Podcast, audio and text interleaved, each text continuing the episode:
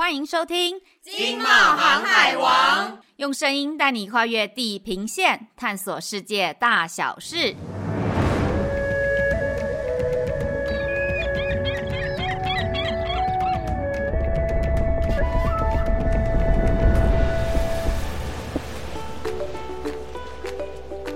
Hello，大家好，我是冒险山卓啦，我是 E，哎 E 又好久没有跟你一起录音了。你有在看这个《鬼灭之刃》对不对？有啊，哎，我不知道你有没有看，就是前阵子《鬼灭之刃》那个动画已经上了第四季，然后你知道，因为我就是很喜欢看，然后我本来想说，好好好，我就忍住啊，然后一口气看完一季，这样不是比较爽嘛？就你可以追剧不用停的概念。但是因为你知道朋友都在看，然后这样我会被暴雷，因为万一大家开始讨论的话，又加上我真的很想看，所以我那时候还是就是每一周每一周一次看一集，然后每次看完就想说，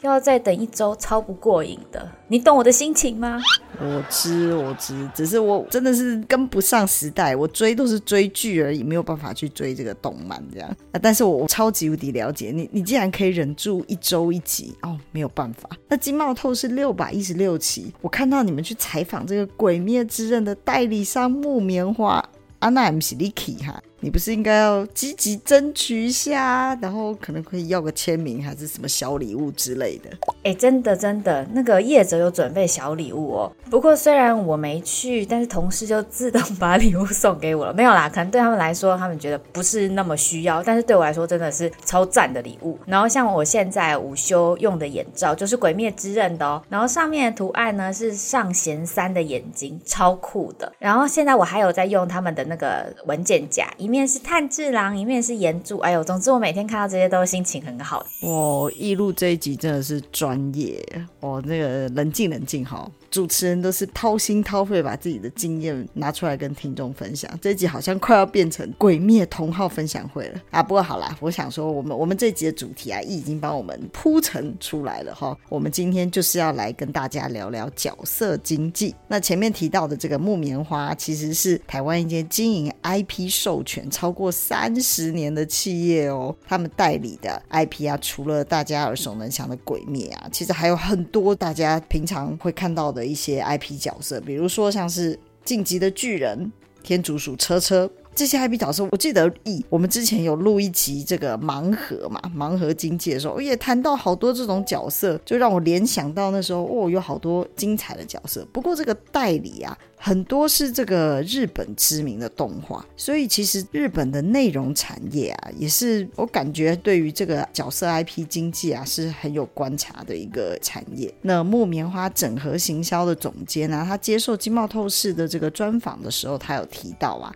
日本的这个产业分工很细，所以如果你是做这个内容创作者，他基本上就是专注在自己的作品创作上面。然后啊，还会有很专业的团队专门再来负责去帮你谈这个授权行销的业务。对，我回馈一下，就刚刚 Sandra 说的，就是那个天竺鼠车车没有错。我们那时候就是有想要去采访他们。我印象中我们在做盲盒那个专题的时候，天竺鼠车车刚好在那个华山那边办那种展览嘛，还是那种快闪店，然后那时候就很适合盲盒那个主题。好，那回到正题上，就刚刚就 Sandra 有提到，就是内容创作者专注在作品上，那后面有专业团队来做后续的动作，所以内容为王啦。简单来说就是这样。当然，就是首先要有好的内容，发挥了影响力，那这个内容就会产生一些响亮的 IP 角色，那自然而然就会吸引了一票粉丝。在这些粉丝创造出来粉丝之后，后面的商机就会跟着浮现。那我们首先呢，先来看看在台湾这些好的内容的来源哦。根据台湾文化内容测经院的报告，这份报告全名是叫做《二零二一年台湾文化内容产业调查》哦。那他调查了台湾原创图像开发及经纪业者旗下合作的品牌，那超过五成呢是网络创作内容，四成八呢是来自通讯软体贴图。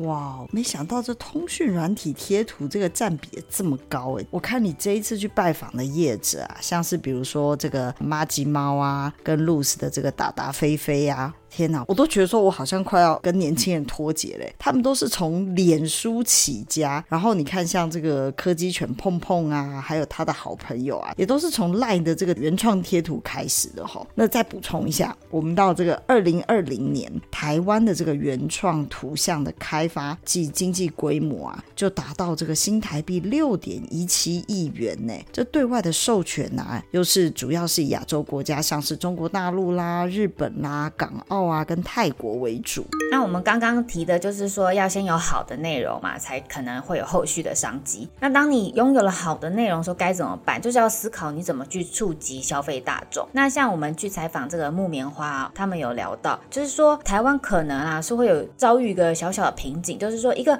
节目呢正在播、正在红的时候，就要打铁趁热啊，赶快推出产品来卖嘛，对不对？可是因为可能目前台湾这种内容产业的分工哦，呃还没有到非非常非常的成熟，所以可能会出现一个落差，就是节目很红的时候，大家很想买的时候，东西还没有出来。那等商品出来了呢，节目可能差不多也播完了。那这个是一个小小的障碍啦。其实我觉得真的，其实内容产业的授权，就是台湾的业者在经营这一块，其实也一样会遇到这种挑战。像比如说这个二零一五年成立的台湾角色品牌授权协会，我们说的这个角协，他就希望可以号召同业一起来携手拓展台湾这个算是授权经济嘛。所以我们的内容产业啊，也是不断的在朝这个方向在努力产业化。那其实台湾还是有很多就是算是颇有知名度的角色的 IP，比如说我先来举个例子好了，这个很特别的是官方的 IP 叫做熊赞。我想可能很多人在台北市的公开的活动啦，或者是纪念品店呐，甚至是这个元旦的升旗典礼的礼赠品啊，都有看到这个熊赞哦。熊赞它其实是在这个二零一七年市大运爆红了之后啊，北市府啊，它就有计划性的这个建立这个熊赞的授权机制，所以它几乎已经开发了这个上百种的这个熊赞商品，像个人很喜欢的那个很迷你的那个保温瓶，它基本上你说它是瓶或杯都可以。但是它就是印上那个熊赞的头，我就觉得说，哦，我告勾追耶，到哪都想带着它。所以熊站周边每年的这个创造的这个商品的营业额啊，就可以达到新台币三百万呢。那熊站最近近期的合作啊，甚至又有这个二零二二年跟这个艺人 KID 的这个潮牌联名的一些商品。我不知道你是熊站的粉丝哎，所以你有熊站的那个杯子哦？我没有，但是我就是很爱就对了，就是因为亲戚有啊，所以我就是一直念着这样子，就是很想、oh. 每次都很想把它拐过来用这样。好 好，哎、欸，其实你知道我们啊，因为你现在在巴西，但因为我们办公室其实离北市府很近，所以也许呢，你以后可以走去买。等你回来，是不是？是不是真的？真的，我看到熊赞就有那种对，就是就有那种冲动，就是他真的很可爱，这样。对对，熊赞真的是官方 IP 很红的哦。然后刚刚最后那个 Sandra 有提到，就是熊赞有个比较近期的跟那个潮牌联名啊，这个联名哦，我们可以再来聊一下，因为那个脚鞋我们去采访，他们有。分享到，就是说现在啊，这种图像角色联名是近期的商业合作主流哦。那联名就是有点强强联手概念嘛。比如说以那个例子，就熊赞带着熊赞的流量，然后那个艺人 Kid 带着他的潮牌的流量。那虽然彼此可能不收权利金，但是可以透过合作行销的方式来吸引相近的 TA，然后增进消费客群。那我自己其实就像刚刚 Sandra 已经讲啦，就是说他看到那个印了熊赞杯子，老是觉得很可爱，很想买。其实坦白说啦，就是。不管是什么票卡夹啊，然后衣服啊，上面可能印了一些你很喜欢的角色 IP，其实真的都会有冲动会想要下手。但是我强调一下，我个人还是有忍住没有买的哦，跟大家分享一下。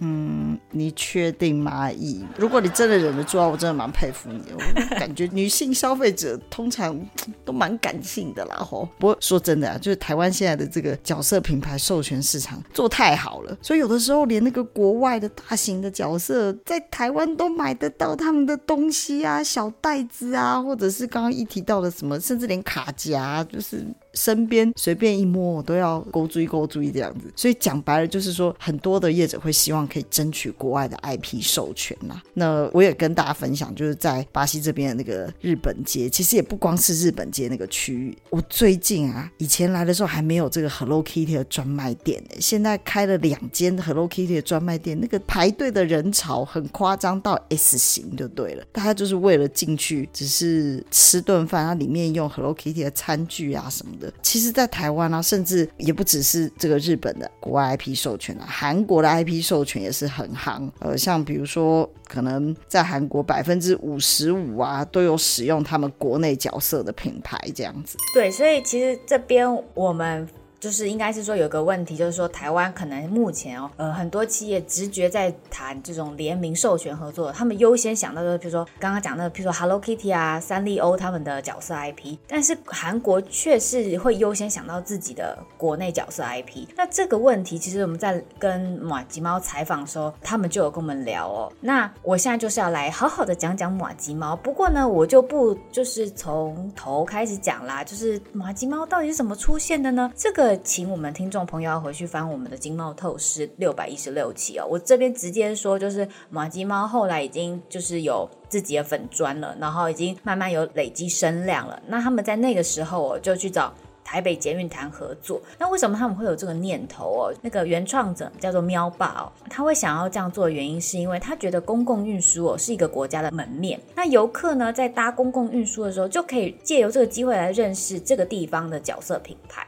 所以呢，他会很希望，就是台湾的公共运输也可以支持自己的本土品牌。那台北捷运就被他们这个说法打动哦，那他们就开始展开后续的合作。那事实证明哦，马吉猫的周边商品在捷运卖的那些啊，大概超过七成都被外国观光客买走，所以可以证明，的确是一个很好的就是行销到国外的一个管道哦。那他们跟北捷的合作案一直持续到今天哦，就是如果平常有在搭捷运的朋友，如果都是搭红线的话，你是可以遇得到马吉猫自己的彩绘列车哦。哇，我觉得一的分享真的很赞，让我就会想到说，哦，那如果我搭捷运又看到这个马吉猫在上面，这上班心情都会很好。而且其实也跟大家分享到。这个角色 IP 啊，其实都有自己的粉砖了，代表它其实是是相当的有一个号召力，有个向心力，甚至是有一群的粉丝不断的在追逐这个明星 IP。所以角协其实有说到，跟台湾本土的这个内容合作啊，其实业者相对来讲，你对于内容的掌握度的弹性是比较高的。比如说，你可以针对当红的一些话题，诶，利用这个 IP 来创造一些图像或者是事件，诶，再利用他们的粉砖啊粉。粉丝团体啊，这个来发想创作，甚至引发一些讨论。那如果说你今天是用国外的 IP 授权的话，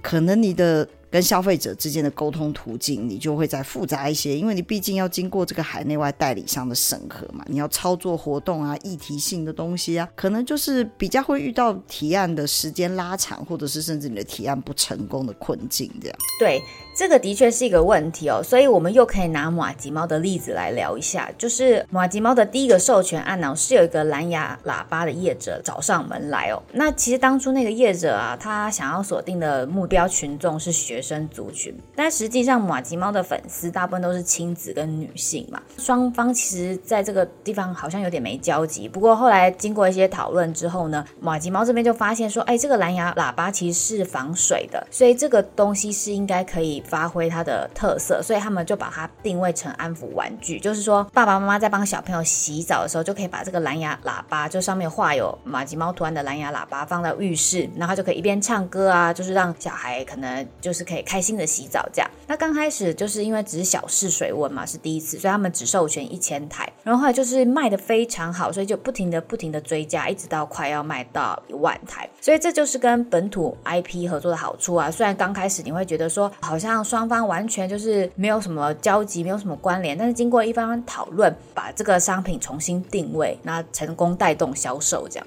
哎，我觉得这个其实是厂商啊非常聪明的一个操作方式，因为。其实你的产品再好再精致，你还是会需要经过一些包装，甚至是行销跟你的消费者 end user 去做沟通。所以其实我们在节目里面啊，举了虽然说前面我们都谈了很多这个马吉猫的案例，可是啊，其实经贸透视这个六百一十六期里面的封面故事的报道啊，还是有很多很优秀的一些 IP，比如说像是露丝的这个达达菲菲，还有这个柯基犬碰碰，还有他的好朋友啊什么，就是都有很多这个精彩的报道。除了这个 IP 本身就很可爱，就是很疗愈，你看了你就觉得说，哦，这一期的这个光封面就很可爱了。那其实它还有很多跟业界的产品的一些经典联名的一些合作案。那比如说像是露丝啊，它也会回应粉丝的需求，推出很多的自有商品。还有就是像比如说科技犬碰碰啦，或者是发挥它在创意上面搭上这个 NFT 的热潮。